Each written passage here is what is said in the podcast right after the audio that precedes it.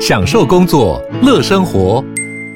HP Dragonfly 顶级商务笔电透过专业的 HP Presence 设计，配置了会议快速键，提供先进的 AI 降噪功能，搭配清晰专业的音效，增强音讯及视讯功能，就算不在办公室也能从容应对线上会议。 HP Dragonfly G4 支援全新 Intel V Pro 平台，为卓越商务而生。嗨，大家好，我是摩尔，欢迎收听摩股史塔克。那这个礼拜如果看我 IG 或者脸书，应该都看到，就是我到屏科大去演讲。那这其实是因为有个屏科大的朋友，我们在网络上认识的，然后刚好有因缘际会，下面他们屏科大没有圣言社，所以说他们一直以来没有举办这样的财经活动。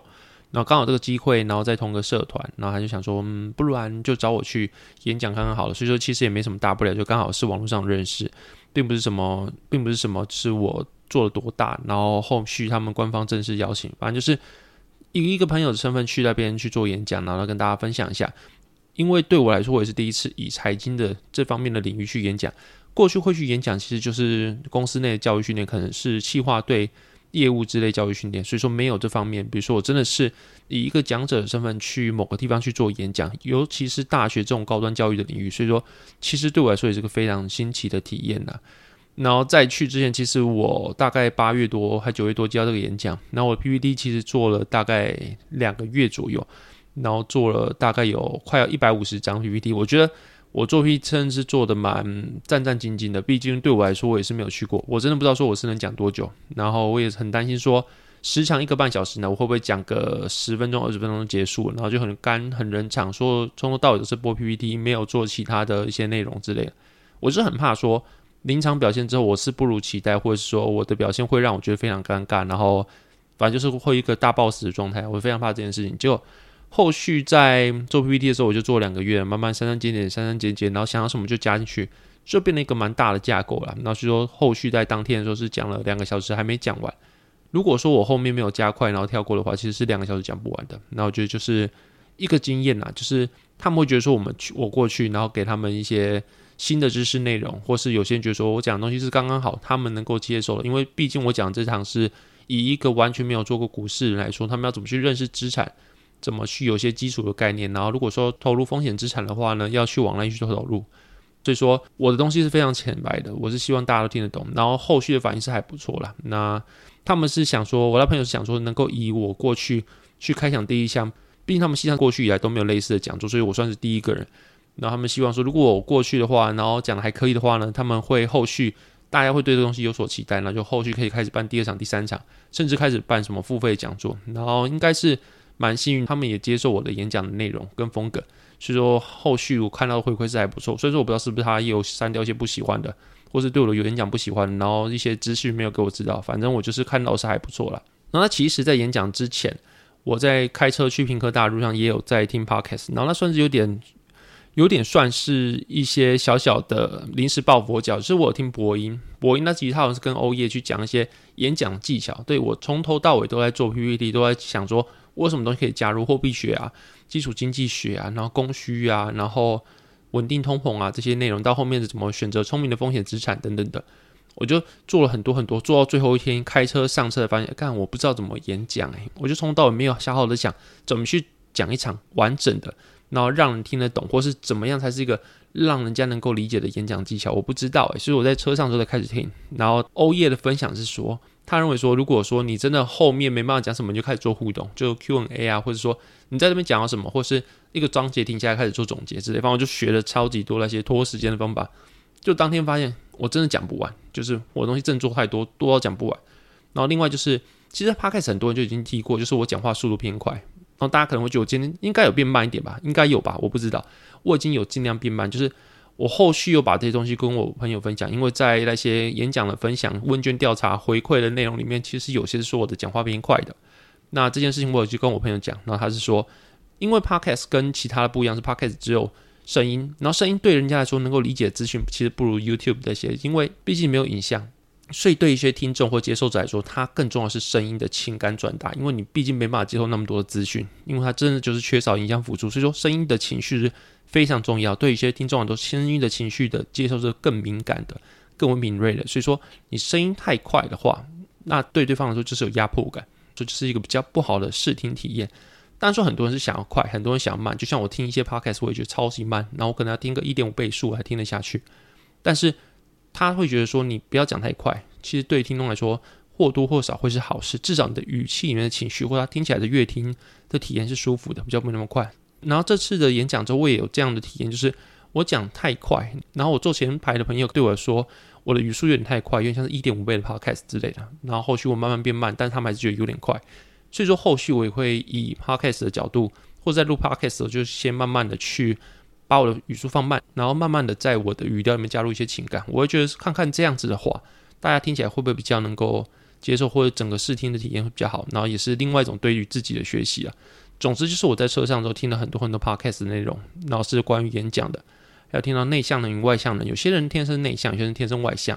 然后其实绝大多数的人在面对群众演讲的时候都是会害怕的，然后听到这样其实蛮鼓舞的，因为对我来说就是觉得我等一下去跟一个未知的领域，去跟一些正在受高等教育的一些年轻人去讲我的东西，我会觉得说我会不会去那边发现很多很多其实自己的不足是上场前不知道，比如说我上去会不会开始脑袋一片空白，或是我讲的东西其实是没有脉络的，讲到后面他们听不下去，或者是就像是我后面站在台上坐在台上然后开始讲东西的时候，其实你会非常在意每个人的眼光是不是在你身上，或者是说那些人是不是真的提早离开，或是能够留在那边听一整趟，因为我记得是6点半开始的嘛，然后讲到7点的时候有休息10分钟，就7点到7点10分是休息，那我真是错估自己的时间，然后7点10分开始讲之后，讲到8点半完全都没有休息，然后就是说30分钟休息一次，然后后面1个半小时完全没有休息，我觉得这是一个时间安排的比较过于长的状况，可是也非常感谢就是当天的学生们没有说因为真的太长了然后就真的离开，完全不进来，因为过去的时候在当学生会觉得说老师干嘛那么在意说我是不是出去买便当，我是不是离开，那反正最后考试考得好就好了。其实当你真的在台上面对大概80-90个人的眼睛的时候，你会觉得说你是一个非常孤单或者非常需要鼓舞的状态，这时候如果有个人看着你的 PPT 或者看着你，然后给你非常专注的眼神，非常专注的听你讲的东西，对你来说是非常受到鼓舞的一件事情。我就想到我有看到当天就是有一些人就真的在我的坐的比较前面，通常坐比较前面都是比较认真的，然后他们就是非常专注的看着我 PPT， 非常专注的听我讲话。我觉得后续我能够越讲越不紧张，或越讲越顺，然后或者越讲越没有那种脑袋空白感觉，能够把自己的东西讲出来。我觉得是有一部分就是有些人是专注的，从头到尾整场大概离开了不到5个人吧。我觉得说都对我来说是一个非常鼓舞的事情，然后也非常谢谢当天的同学们。那从一开始的时候会非常担心说自己会不会讲不好，或者会不会自己其实落赛讲不出什么东西，到后来真正讲完之后发现我完成了一个成就，完成一个里程碑，然后有种非常奇妙的感觉，就觉得说自己好像并不是来这边去讲东西给大家给人家，然后去帮助别人，同时自己也被帮助了，好像是自己有一个学习到一些东西，有种蜕变的一种里程的感觉。反正我就觉得非常感谢大家给我这个机会。那其实这也是一个蛮特别的历程，然后会让我想到就是从刚开始投资什么都不懂，到后续开始慢慢进行投资观念，是从刚开始的时候到现在一路转变的。过去刚开始投资的时候，其实我刚开始是投资航运嘛，然后到后面开始慢慢有点转变，那做非常效率派的，就是说投资对我来说就是一个非常看重效率，非常看重理论的东西。到后来晚期之后，你真的经历熊市，或者渐渐的开始看到很多很多人的思维啊，很多很多人面对压力有不同的反应，甚至做出错误决定，所以你会发现其实投资不只是理论，它还是一个非常需要，它的方法非常需要跟你这个人是不是有切合的，你能不能找自己适合的方法是非常重要的一件事情。好比说就是过去的时候，一开始的时候就是做航运，那当然不用讲，因为那是一个非常高风险的事情，然后我有活下来其实是运气。后续开始做指数投资的时候，我会觉得说你去杠杆 1.5 倍2倍回撤几乎是不会死的一件事情，为何不做这件事情。然后到后来真的经历熊市，你会发现其实杠杆2倍的话，在 30% 的熊市下跌下其实不会死的，你就资产赔了 60%， 但理论上你撑过的话，你的效率还是会比大盘好。但是问题是，当你如果今天假设你已经65岁，你又已经杠了2倍，然后当大盘下跌 30% 的时候，你就等于资产少了 60%。 那我今天65岁，一生的积蓄是1000万的时候，你少了600万，就等于这辈子有差不多30年20年的时间的积蓄都是不见的。那这个压力并不是说我理论上我撑得过，我会海阔天空，那我就真的撑得过，那是一种类似死亡的恐惧，类似一种如果我今天资产没的话，那我下半辈子怎么办。虽然说那可能不会发生，但如果就是1%的几率被我遇到，那怎么办。所以有时候理论是理论，虽然说很有效率，但实际上还是要去跟你一个人的状态，跟你的年纪，跟你怎么样去做一些配合，才会有真正最好的效果。所以说最近有一些指数投资的人，他们是定义是说所有的主动投资的人能够赢大盘都是因为他们的运气好，然后都是因为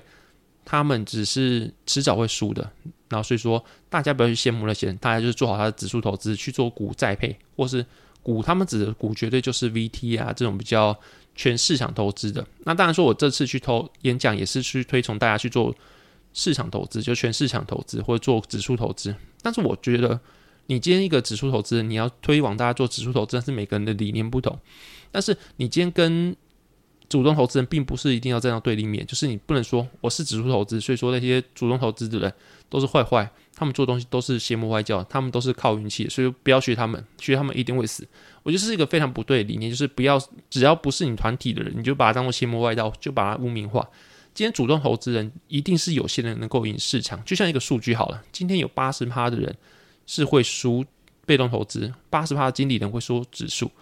但你换句话说就是有 20% 的人能够赢指数。同样的一个数据，看你要怎么去解释。当你是卖指数客人，一定会说我今天有 80% 的基金经理人是输指数的，那这个去推广说你的指数是多棒棒的一件事情。但是另外的，如果我今天主动投资人表示我有 20% 的几率，只要我够认真，我还是有 20% 的几率赢指数啊，为什么我们不朝这个方面去讲？就是等于是一杯水它走一半的时候，你可以说它只剩半杯，或者说它还有半杯，就角度不同的话你就有不同解读，同件事你就可以有不同解读嘛。那对我来说，就是我会觉得说人可以去相信说你自己有成功的可能，或是相信说自己追求卓越是可以得到回报的。但是说不一定一定可以成功，但是努力不一定成功，但是你不努力你怎么知道你会不会成功？如果你今天有一个人他想考大学，那你刚刚讲说反正 80% 的人考不上台大， 90% 的人考不上台大，那干嘛读书？那正是个很奇怪的事情啊，为什么你要去限制一个追求卓越的人他在成功的路上去努力呢？虽然最后他没有成功好，至少他努力过了，为什么一开始就要注定自己平庸？那注定自己平庸就算了，为什么要去叫其他人也平庸，叫人家连试都还没试就叫人家平庸？就是他们觉得说打败大盘不可能，或者打败大盘只是暂时的，或是他们打败大盘只是用一些邪魔歪道运气好方法。但是今天就一定有方法是绝对可以打败大盘，然后又无风险。怎么说呢？就像我自己是一个指数投资人，但我是择时的主动交易指数投资人，那别人会觉得有点奇怪，就是你用指数择时交易不就是有可能会看错嘛？但如果你今天不择时交易，就全部放在你的期货好了，在台湾0050的保管费大概是 0.4 左右，那如果你做期货一年的保管费大概是 0.3 多 0.2 多，就是你的费用其实比你放0050还要低的。在这个情况下，如果你不把保证金全部放在期货的账户，你可能放个五成拿出来，在你的资金量比较小情况下，你去均匀的分配在各种不同的网银的活存账户里面，你其实可以拿你可以拿 2%、3% 以上的活存优惠。那这个情况下，在你没有任何风险的情况下，你就已经赢同样资金量全部放在0050、放在 VT 的人至少 2% 以上的年化报酬啊！这样的话怎么可能不会赢？这是完全没有风险的事情。你觉得做股市比较风险，还是放网银拿活存利息比较风险？觉得是放股市啊！所以说，无论熊市牛市，我都可以挣 2%。起跳，那对我来说是不是一个非常无风险的感觉？那这件事情是那么容易去被理解，或者你只要善用工具，你只要想过就知道。但是那些指数投资人在污名化主动投资人时候，会认为说这些都是运气，或是想都不想有这个可能，他们就已经放弃了自己可能之后，再去批评那些去追求卓越的人说你们都是靠运气，你们都是邪魔歪道。我觉得这是非常不对的一件事情啊，就是彼此都有自己的投资方式，那就是互相尊重。那我这些指数投资人，我也认为说新手来说，或是在一个你本业很好的情况下，指数投资是你最佳的方式，但不代表说不做指数投资、不听你的意见的人都是邪魔歪道，都把它打成坏五类之类的。我觉得这是没有意义的事情啊。那这次演讲完之后呢，有一位同学问我问题，其实我发现就是对于一些人来说，投资最重要的东西其实是逻辑，就是核心。在你还没开始投资之前，你要开始有自己的一套理念，那这套理念是要经过检验，或是你的逻辑去检验过的，相信这个东西是能用的，它是有逻辑的。不然的话，如果你相信说存股可以让我致富好了，但是这个东西你要怎么知道它是不是真的假的？就等于说我相信猫有五只脚，然后你就开始一路相信下去，对谁都这么说，然后一路就是朝这个方向去努力，但是你没有验证过，后来发现猫其实只有四只脚的话，那等于一路以来努力都是白费的，因为你根本就是用错误的东西、错误的出发点去做，专门为这件事情去做出发。那如果你的前提是错的话，其实你很多东西是徒劳无功。可是另外的，如果你今天一个东西是验证过了，然后你用这个方式去出发，其实你可以很有效去分辨各种不同的资讯。就像是股市的报酬是来自哪里，或是股市参与股市是为了什么。那对于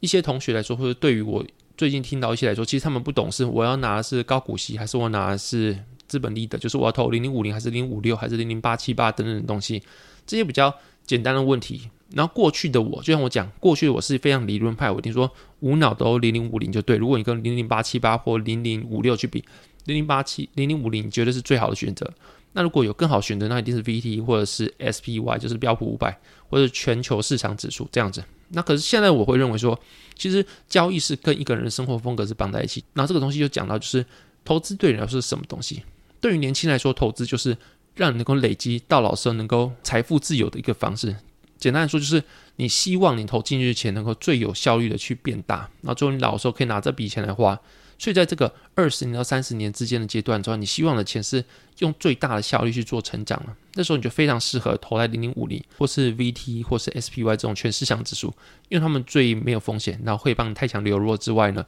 它还能够让你得到最高的效率。那比起它，你可能投0056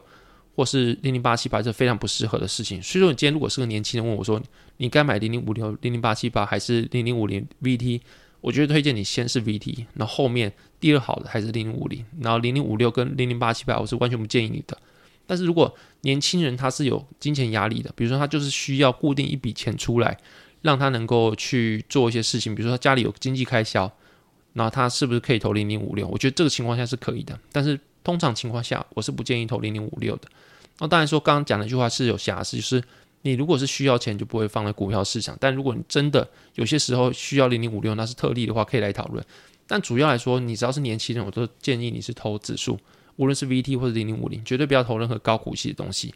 那这东西其实是有它的根据在，就是有一位学生就是问我说他想投资，但他不知道要投高股息还是要投高报酬。其实也不是说高报酬，那时候我是推荐指数投资，他就不知道他投指数投资还是要投高股息的 ETF。 那时候我是跟他讲说，首先你今天是年轻人，然后年轻人你到老之后，如果这笔钱才要拿出来用的话，就是最高效率才是最好的。那在过往的经验就是指数投资它的年化报酬率是 7% 到 9% 甚至更多，然后相较之下高股息它也是有年化报酬率正大概 5% 左右， 4-5% 到 6% 之间，所以他们之间已经有非常一定的资本利得的差距了。那另外就是你的指数，你的高股息的钱是配出来给你的，那就是表示说你到一定的时候你的盈利是被拿出来到你的手上的。那到你的手上的时候要先缴个二代健保税，那后续你拿出来之后，如果你要享受长期复利投资，那一定要这样，一定要把这个东西投回去。那投回去的话还要缴一个交易税，然后在你一买一卖的情况下，你还把你本来要拿去复利的钱投拿出来再被扒一层皮。那既然在你长期的投资之下，你的效率是非常重要的一件事情，你可能年轻时的1块钱到你的年老时是可以变成6块钱的，那为何你要在年轻的时候每一笔钱都那么珍贵的情况下却被扒2层皮，只为了拿出来再放回去呢？那你就干脆投指数就好了。那它的配息比较少，所以它有更少的钱会去被扒皮，那所以表示说对你的效率来说是绝对比较好的。但当你老的时候，你可能需要一些退休金，但是你可能无暇或是你根本不想去股市操作的时候，虽然说效率会比你投指数还要差，但是指数一来配息只有 2-3%，二来就是你还要去卖股去做生存，那这个情况下可能就比较不适合，就是你全部投指数，因为你可能不会那么频繁去市场里面把股市卖掉，去为拿一些钱出来。那时候你去买高股息是可以接受的，然后就相较有过去觉得说高股息一律都不建议来说，我会觉得说有些人是适合高股息，有些人适合是指数。其实投资是非常看你的生活状态，你是什么样的生活状态，你是什么样的情况，那可能就是每个人东西会依照他的生活状态跟他的需求有所不一样，那他是灵活的，并不像过去说你只能投什么东西，什么东西就是邪教。那这就是我最近来的心情转变了，就是并不是所有的东西都是效率至上，可能每个人不一样，他就有不同的需求，不同适合的东西，并不是每个人的理念都跟你一样，所以说你不用因为你的理念跟人家不一样，或他的理念跟人不一样就去抽人家，就强制人家一定要跟你一样，不然就是笨蛋。如果这东西是因人而异或因情况而异的话，但有些东西还是不要，比如说0090对我来说就是个垃圾，然后或者有很多东西就是你明明就是错的，但是你一直去宣导，然后就是害其他的散户赔钱，那你另外又跟他收报名费、收讲师费，又扒他一层皮，那就是一种不道德的事情。那在你不是不道德的情况下，有些东西虽然说效率比较低，但是它可能比较适合其他人，或是你可以为他设身处地想的时候，其实效率并不是那么重要的时候，那其实其他金融产品在不是最差的情况下，在不是骗人或害人或是让人家赔钱情况下，都是有它的存在的目的，或者还是有它适合的族群啊。这是我后面学到一些东西。然后接下来到市场话题，今天的市场话题其实非常简单，就是其实在这几个月来，美股都是在前低附近做打底，然后台股是相较之下比较弱，信空力之下可能流动性比较差，或是因为一些美元收紧的关系，新兴市场的货币本来就造成比较大的压力有关系。但是你看美国市场，像我上个礼拜讲的，我觉得美国市场会先落底。那目前看起来的话，虽然说我之前上个礼拜讲的就是各国央行它出现流动性的问题，或者它开始发现它经济没办法支持那么强烈的升息之后，它开始升息的步调开始走缓，这对于美联储来说可能会是一个警讯，就是当它开始这么强烈的升息的时候，可能会让其他市场的货币承压，进而造成其他市场的一些流动性啊或者信用危机的问题。然后当个市场爆炸之后，对美联储来说可能就不是好事情，因为他不会想要看到，因为它收紧利率，然后导致其他地方爆掉，然后其他爆掉之后影响到美国市场，那就没任何的意义。因为当你看到一些资产比较高或者是通膨比较高的时候，你会希望是这个气球慢慢的消息，或者它的通膨是慢慢下来的，而不是说你引发另外一场经济危机之后，你还要去 QE 救市，那这样一切都回到原点。那你如果是为了这样的话，你当初就不要 QE， 或是你到头来还是要 QE 去让通膨变高的话，那你为什么要去做那么高的升息？不如就是到原地什么都不做，你还不需要去 QE 去救市。那是说，如果你今天升息升到有个东西爆掉，你还要去 QE 去救的话，那一切来说就是没有意义的。所以我会觉得说Fed 它可能不会因为这样就停止升息，或者甚至降息，应该是不太可能。但是它会因为这样升息比较趋缓，或者开始看着其他的市场，然后去一步一步慢慢去做应对。我觉得只要升息步调变慢，对于其他的市场或对于全球的股市来说，就是一个非常好的缓解的压力了。对我自己来说是这样子。那另外财报报告有提到，就是乌克兰10月粮食出口已经恢复到战前的水准。其实过去来说，虽然说乌克兰跟俄罗斯一直在打仗，但是乌克兰它粮食其实还是有持续的生产。那过去之所以它的粮食出口的情况比较弱，比起过去来说产量比较低，可能是因为最大原因还是因为出口的时候受到战争许多阻碍。然后当然说他们的农耕的量啊，或者他们的产量也是有影响，但是绝大部分影响会来自运输方面。那现在来说，运输渐渐的，交通渐渐的开始恢复常轨之后，他们的粮食输出已经回到战前水准，那表示说供给端慢慢上来的话，其实至少对于粮食来说，他们的需求是可以被补上。那对于通货膨胀来说，也是一种开始下降的缓解的一个指标。那另外就是很多企业都宣布说开始降他们的资本支出，像台积电也讲了，那资本支出一降，就表示他们买机台的需求变低了，或是那些原物料价格、原物料需求就变低了。那这么一来也是相对之下是一种需求减弱。那除此之外，其实这个世界